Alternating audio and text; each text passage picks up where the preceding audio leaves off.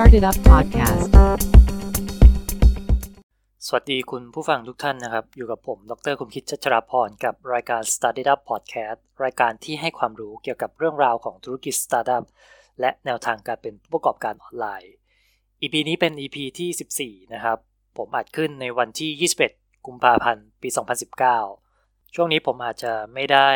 ปล่อยพอดแคสต์ออกมาให้ฟังกันทุกวันนะครับ เพราะว่าต้องแบ่งเวลาบางช่วงเนี่ยไปเขียน บทความลงบล็อก Study Up ซึ่งบทความล่าสุดที่ผมกำลังเขียนอยู่ แล้วก็กำลังใกล้จะเสร็จแล้วแหละ เกี่ยวข้องกับการแชร์ประสบการณ์ แล้วก็แนวทางที่ผมเนี่ยใช้ในการตีพิมพ์อีบุ๊กเพื่อขายบนอินเทอร์เน็ตนะครับ หลายคนอาจจะทราบดีนะครับว่าบนเว็บไซต์ Study Up จะมีอีบุ๊ก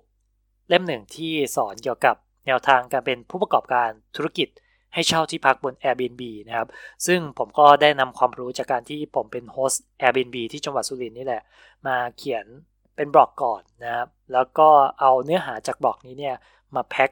รวมกันเพื่อที่จะขายเป็นอีบุ๊กให้กับผู้ที่สนใจ อยากได้แนวทางการเป็นผู้ประกอบการนะครับ เดี๋ยวบทความตัวนี้เสร็จเมื่อไหร่นะเร็วๆนี้ภายในอาทิตย์นี้ฮะผมจะเอาไปโพสต์ให้ได้อ่านกันบนแฟนเพจ Study Up นะครับ ก็รอติดตามกันได้นะ เกี่ยวกับบทความเกี่ยวกับการตีพิมพ์อีบุ๊กด้วยตนเองนะฮะเอาละครับมาว่ากันต่อถึงเนื้อหาใน EP ที่ 14 นี้นะครับ ผมจะพาคุณผู้ฟังนี่ไปพบกับผู้ชายคนหนึ่ง ที่สามารถสร้างรายได้จากคอร์สออนไลน์บน Udemy ได้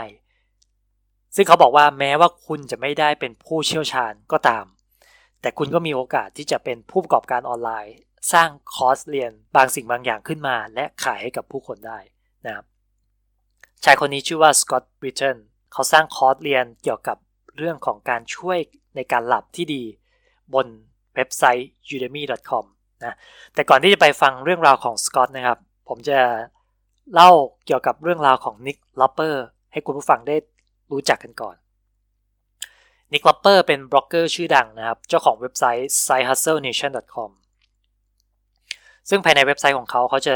ตีพิมพ์บทความแล้วก็พอดแคสต์เกี่ยวกับแนวทางในการหารายได้เสริม ควบคู่ไปกับงานประจำหรือที่ฝรั่งเรียกว่า side hustle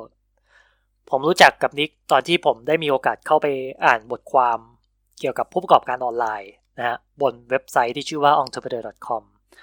ซึ่งเรื่องราวของนิกที่เผยแพร่ในบทความนั้นอะเป็นเรื่องราวที่เขาได้ตีพิมพ์อีบุ๊กที่ชื่อว่า work smarter แล้วก็สามารถสร้างรายได้ 1,400 เหรียญหรือประมาณ 50,000 บาท ได้ภายใน 30 วันนะ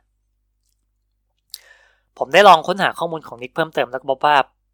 ผู้ชายคนนี้เขาตีพิมพ์อีบุ๊กอีกหลายเล่มเลยบน Amazon นะครับ และด้วยความที่นิกเป็นบล็อกเกอร์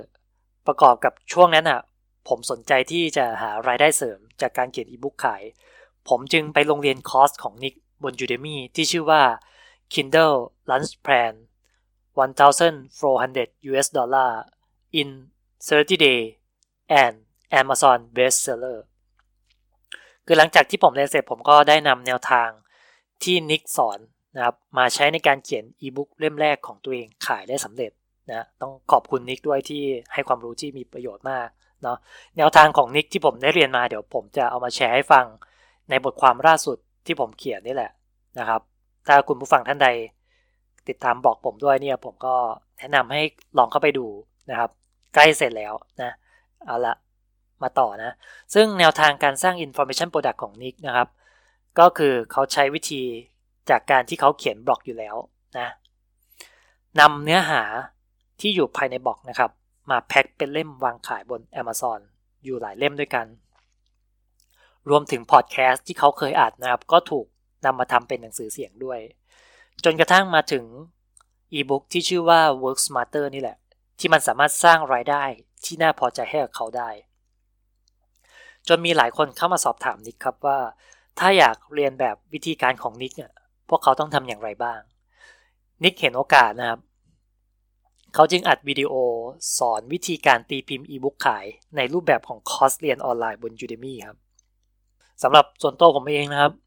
มีคุณผู้อ่านเว็บไซต์ Study Up หลายท่านนะส่งอีเมลเข้ามาสอบถามผมเกี่ยวกับเรื่องของการหารายได้เสริมในยุคอินเทอร์เน็ต ซึ่งหลายคนมองว่าเรื่องของการทำสตาร์ทอัพสตาร์ทอัพนั้นนะเป็นเรื่องที่ไกลเกินเอื้อม ในการเริ่มต้นด้วยคนคนเดียว ซึ่งมันก็จริงครับ เพราะว่าในเรื่องของการทำธุรกิจสตาร์ทอัพมันจะต้องมีองค์ประกอบหลายอย่าง ที่ส่งผลต่อความสำเร็จของธุรกิจ ไม่ว่าจะเป็นเรื่องของทีม เงินทุน เวลาและก็โอกาสนะฮะแต่ถึงกระนั้นเราก็ต้องไม่ลืมว่าอินเทอร์เน็ตมันไม่ได้เปิดกว้าง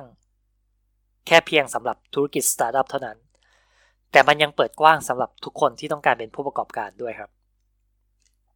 กลับมาที่เรื่องของ side hustle นะครับ ผู้ประกอบการส่วนใหญ่ที่ทำ side hustleส่วนมากมักจะเป็น solopreneur หรือผู้ประกอบการที่ทำธุรกิจเพียงคนเดียว คือเขาเริ่มต้นจากการทำธุรกิจด้วยตัวเองก่อน จากรายได้ที่มันไม่ได้มากนะซึ่งพอทำไปเรื่อยๆ ไปถึงจุดที่รายได้จากงานเสริมเนี่ยเนี่ยมันเกินหรือว่ามันนำหน้างานประจำจากนั้นเขาค่อยลาออกออกมาทำธุรกิจ side hustle ให้กลายเป็นธุรกิจแบบ full-time เต็มตัวนะคือหลังจากที่ผมได้ไปอ่านบทความเกี่ยวกับผู้ประกอบการไซฮัสเซลที่นิกเป็นคนสัมภาษณ์ไว้นะ มันก็เปิดโลกทัศน์ให้ผมหลายอย่างเลยเกี่ยวกับไซฮัสเซล แล้วก็แม้ว่าบทความเหล่านั้นเนี่ยจะเป็นแนวทางในต่างประเทศนะครับ แต่ผมคิดว่าคุณผู้ฟังสามารถเอาแนวคิดเหล่านี้เนี่ยไปประยุกต์ใช้กับบริบทในประเทศไทยได้ไม่มากก็น้อยอ่าคุณพร้อมหรือยังครับ ที่จะมาฟังเรื่องราวของสกอตบริเทนนะเรื่องราวของสกอตบริเทนนะครับ ผู้ชายคนนี้เริ่มต้นอาชีพการสอนของเขาบนเว็บไซต์เอ่อ Skillshare โดยเขานำเสนอคลาสเรียนที่ผู้เรียนสามารถเรียนรู้เกี่ยวกับการพัฒนาธุรกิจได้โดย ตัวคนเดียว แล้วก็นับตั้งแต่ที่ Skillshare เปลี่ยนไปเป็นแพลตฟอร์มออนไลน์นะ สกอตจึงเบนเข็มไปที่ Udemy เพราะว่าเว็บไซต์ Udemy เป็นเว็บไซต์ที่มี Market Share หรือว่าส่วนแบ่งตลาดของคอร์สเรียนออนไลน์นี้เนี่ยใหญ่กว่านะครับมันจะคล้ายๆกับกรณีของ Amazon กับ Barnes & Noble นะครับที่เขาบอกว่าถ้าคุณต้องการขายหนังสือ คุณควรที่จะไปขายบน Amazon ซึ่งเป็นเจ้าตลาดก่อน จากนั้นค่อยพิจารณา ขยายไปขายยังแพลตฟอร์มอื่นๆ ซึ่งวิธีนี้ง่ายและก็ประหยัดเงินกว่า ถ้าคุณมีฐานแฟนอยู่แล้ว Udemy ไม่ใช่ช่องทางที่ดีนักสำหรับการขายคอร์ส แต่ในทางกลับกัน Udemy เป็นที่ที่สุดยอดมาก หากคุณต้องการเข้าถึงผู้เรียนใหม่ๆ กว่า 2 ล้านคน ซึ่งพวกเขาไม่เคยรู้จักกับคุณมาก่อน แนวทางในการสร้างคอร์สเรียนนะครับ สกอตเล่าว่าในอดีตการที่คุณจะเป็นผู้เชี่ยวชาญอะไรสักอย่างนั้นน่ะคุณจำเป็นที่จะต้องร่ำเรียนศาสตร์นั้นๆ แล้วก็ไปสอบวัดว่าผ่านเกณฑ์หรือไม่ แต่ในปัจจุบันคุณสามารถที่จะทำวิจัย และคัดสรรเนื้อหาคุณภาพ ที่ดีที่สุดในเรื่องนั้นๆ ได้ด้วยตัวเอง เพื่อแสดงให้เห็นถึงความเชี่ยวชาญที่คุณมี ในตัวอย่างของสกอต เขาบอกว่าเขาไม่เคยผ่านการรับรอง ว่าเขาเป็นหมอผู้เชี่ยวชาญทางด้านการนอนเลย แต่เขาสามารถช่วยให้นักเรียนหลายพันคน สามารถวิเคราะห์การนอนของตนเองได้ผ่านคอร์สเรียนที่เขาสร้างขึ้น สกอตใช้วิธีการทำ powerpoint ประกอบกับการสอนนะครับ และเริ่มอัดวิดีโออธิบาย ด้วยโปรแกรม Screen c a s t o m a t i c ซึ่งมีราคาเพียงแค่ 15 เหรียญเท่านั้น ถ้าคุณสนใจเรื่องใดเรื่องหนึ่ง สำคัญคือขอให้รู้เยอะกว่าผู้เรียน และพยายามทำวิจัย เท่านี้คุณก็สามารถเป็นครูผู้สอนได้แล้ว สกอตใช้เวลา 18 ชั่วโมงไปกับการวิจัย เพื่อสร้างคอร์สที่ชื่อว่า Sleep Hacking ความยาว 45 นาที วางขายในราคา 49 เหรียญ สิ่งที่เขาเน้นย้ำก็คือ ให้ขายที่คุณค่าไม่ใช่ที่ราคานะครับ คุณค่าของคอร์สเรียนของสกอตคืออะไรนะ คอร์สเรียนของสกอตสัญญาว่า จะช่วยให้ผู้เรียนสามารถประหยัดเวลาได้ถึงชั่วโมงครึ่ง จากการหลับต่อครั้งในตอนกลางคืน คุณค่าที่คอร์สเรียนนี้ส่งมอบให้กับผู้เรียนคือ ช่วยเพิ่มประสิทธิภาพในการทำงาน หรือช่วยให้พวกเขามีเวลากับเพื่อนฝูงและครอบครัวมากขึ้น ส่วนในเรื่องของการทำตลาดคอร์สเรียนออนไลน์นั้น มี 2 องค์ประกอบ ที่สำคัญ 2 อย่างก็คือ 1. คะแนนรีวิว 2. จำนวนนักเรียนที่มาลงทะเบียน เราเห็นตัวชี้วัดทั้งสองนี้ในแต่ละคอร์สบน Udemy นะฮะ โดยธรรมชาติแล้วคอร์สเรียนที่มีคะแนนสูง แล้วก็มีจำนวนผู้ลงทะเบียนเรียนมาก จะถูกมองว่าคอร์สน่ะดีกว่าคอร์สอื่นในเรื่องเดียวกัน และก็ทำให้มีโอกาสขายได้มากกว่าคอร์สเรียนอื่น ที่ยังไม่มีคนไปเคยเรียน หรือว่ายังไม่มีรีวิวเลยนะครับในการเข้าถึงผู้เรียนนะครับ สกอตใช้วิธีทางด้านของ email marketing โดยเขาเนี่ยมีอีเมลรายชื่อของเพื่อนๆ และครอบครัวที่น่าจะสนใจคอร์สเรียนของเขา หลังจากที่ปล่อยคอร์สเรียนออกไปนะครับสกอตได้ส่งอีเมลไปหาคนเหล่านี้ พร้อมเสนอคูปองเพื่อใช้เรียนฟรี แต่ว่าต้องแลกกับการเขียนรีวิวเชิงบวกให้กับเขา ข้อดีคือถ้าคุณยังไม่มีรายชื่ออีเมลจำนวนมาก เพราะไม่มีใครรู้จักคุณ คุณสามารถใช้วิธีนี้ได้ โดยการส่งอีเมลไปสอบถามผู้คนที่คุณรู้จัก กลยุทธ์นี้ทำให้สกอตได้รับ 10 รีวิว ซึ่งในตอนแรกเขาตั้งเป้าไว้ว่าจะต้องได้เลขรีวิวเป็นเลข 2 หลักนะกลยุทธ์ต่อมาที่สกอตแนะนำคือการปล่อย teaserลงไปในโซเชียลเน็ตเวิร์กอย่างเช่น Facebook แล้วก็ Twitter พร้อมกับข้อความเชิญชวนว่าอีกหนึ่งสัปดาห์ผมจะปล่อยคอร์สเรียนนี้ ใครที่สนใจสามารถมาดูได้ฟรีเลย จากนั้น คุณก็จะมีกลุ่มเพื่อนที่อยากรู้เกี่ยวกับเนื้อหาที่คุณปล่อยออกไป ซึ่งบุคคลเหล่านี้จะช่วยเขียนรีวิวในช่วงแรกให้กับคุณได้สำหรับวิธีการเพิ่มจำนวนนักเรียนนะครับ เป้าหมายของสกอตคือเขาต้องการหาคนมาเรียนคอร์สนี้ให้ได้ 1,000 คน เพื่อที่ในอนาคตเขาจะสามารถทำการตลาดได้ง่ายขึ้นนะเทคนิคที่เขาใช้ก็คือเขาไปที่เว็บไซต์ที่ชื่อว่า blackhatforum.com แล้วก็ไปโพสต์กระทู้เชิญชวนให้ผู้คนเข้ามาเรียนคอร์สของเขา โดยใช้วิธีแจกคูปองเรียนฟรีที่นั่น และก็ภายใน 24 ชั่วโมงนะครับ เขาก็ได้ผู้เรียน 1,000 คนสมใจ พอถึงเป้าหมายที่ต้องการ สกอตแนะนำให้ยกเลิกคูปองเรียนฟรี เพื่อป้องกันการค้นเจอใน Search Engine หรืออาจจะมีคนหัวใสนำไปขายต่อให้กับผู้อื่นอีกทีหนึ่งนะ ถัดมาเป็นเรื่อง อัลกอริทึมในการจัดอันดับคอร์สเรียนของ Udemy นะครับสกอตเรียกอัลกอริทึมของ Udemy ว่า ระบบจัดอันดับแบบอิงความเร่ง นั่นหมายความว่ายิ่งคอร์สเรียนนั้นๆมีนักเรียนใหม่มาลงทะเบียนเรียนจำนวนมากๆ เข้าภายใน 7 วัน มันก็ยิ่งจะช่วยให้คอร์สเรียนใหม่นั้นนะสามารถไต่อันดับไปอยู่อันดับแรก ๆ ได้อย่างรวดเร็ว นี่จึงเป็นเหตุผลว่าทำไมคุณควรมียอดวิว และจำนวนนักเรียนเยอะ ๆ ในช่วงแรก เพราะมันทำให้โอกาสขายของของคุณพีเพิ่มมากขึ้นนะครับ อย่าลืมกด 10%นะครับสกอตกล่าวว่ามีคนเพียงแค่ 10%เท่านั้นแหละ ที่จะดูคอร์สเรียนวิดีโอของคุณจนจบทุกตอน รวมถึงอีบุ๊กแล้วก็คอนเทนต์อื่นๆด้วยนะ ดังนั้นถ้าคุณจะมารอให้คนมาดูจนจบ และเขียนรีวิวให้ คุณจะเสียโอกาสมากมายเลย ดังนั้นสกอตจึงใช้เทคนิค โดยการแบ่งเนื้อหาออกเป็น 4 part ใหญ่ ๆ โดยเขาจะร้องขอให้นักเรียนเนี่ยช่วยเขียนรีวิวให้เมื่อพวกเขาเรียนจบแต่ละพาร์ทเขาอธิบายว่ามีนักเรียนบางคน รู้สึกตื่นเต้นที่จะนำความรู้ที่ได้เนี่ยไปลองใช้ในทันที พวกเขาอาจไม่ได้ดูวิดีโอจนจบ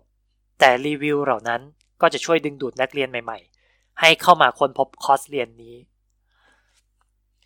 นอกจากนี้เขายังกล่าวเสริมอีกว่าคอสเรียน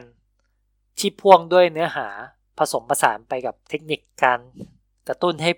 ผู้ใช้เขียนรีวิว ถ้าเนื้อหาของคุณมีคุณภาพจริง ผู้คนก็มักจะเต็มใจที่จะสละเวลาหนึ่งนาที ในการเขียนรีวิวให้กับคุณ นอกจากนี้นะครับ คุณยังใช้เทคนิคอื่นๆ ในการเก็บอีเมลลูกค้าได้ด้วยบน Udemy นะ ซึ่งในตอนจบแต่ละ part คุณสามารถที่จะนำเสนอเนื้อหาโบนัสพิเศษให้กับผู้เรียนได้ โดยการให้พวกเขาไปที่เว็บไซต์ของคุณ กรอกอีเมลเพื่อรับสิทธิ์ในการเข้าถึง หรือดาวน์โหลดเนื้อหาโบนัสเหล่านั้นได้นะฮะสำหรับการตั้งราคานะครับ ในช่วงที่คุณปล่อยคอร์สฟรีไป คุณสามารถเพิ่มราคาคอร์สเพื่อกระตุ้นการรับรู้ถึงคุณค่าของมัน แก่ลูกค้ากลุ่มเป้าหมายได้ โดยส่วนมาก คนมักชอบลงทะเบียนคอร์สฟรีที่มีราคา 99 เหรียญ มากกว่าคอร์สฟรีที่มีราคา 29 เหรียญแม้ว่ามันจะฟรีเหมือนกันก็ตาม ถัดมาเป็นการทดสอบการตั้งชื่อคอร์สนะครับสกอตแนะนำว่าคุณสามารถนำโค้ด Google Analytics มา track คอร์สเรียนออนไลน์ของคุณบน Udemy ได้ ดังนั้นคุณจะสามารถตรวจสอบ conversion rate หรืออัตราที่ผู้ชมจะกลายมาเป็นผู้ซื้อได้นะ โดยจากการเปลี่ยนชื่อคอร์สหรือปัจจัยอื่นๆ ลองทดสอบการตั้งชื่อ แล้วก็กลับมาดูผลลัพธ์ในอีก 2 อาทิตย์ว่ามัน work หรือไม่ work นอกจากนี้คุณยังสามารถใช้วิธีนี้ทดสอบเรื่องการตั้งราคาได้อีกด้วยนะครับ ในส่วนของรายได้ที่ได้รับจาก Udemy นะกรณีที่ผู้สอนต้องการให้ Udemy ช่วยในการทำตลาด เพื่อหาผู้เรียนมาเรียนให้นะครับ รายได้ส่วนแบ่งที่ผู้สอนจะได้รับคือ 50%นะแต่หากว่าผู้สอนต้องการที่จะ หานักเรียนมาเรียนเองนะครับ Udemy จะชาร์จเพียงแค่ 3%โดยการหักผ่านบัตรเครดิต ส่วนที่เหลืออีก 97%จะเป็นของเจ้าของเนื้อหานะฮะเป็นยังไงกันบ้างครับสำหรับเทคนิคของสกอตเนาะเดี๋ยวผมจะมาสรุปให้ฟังนะ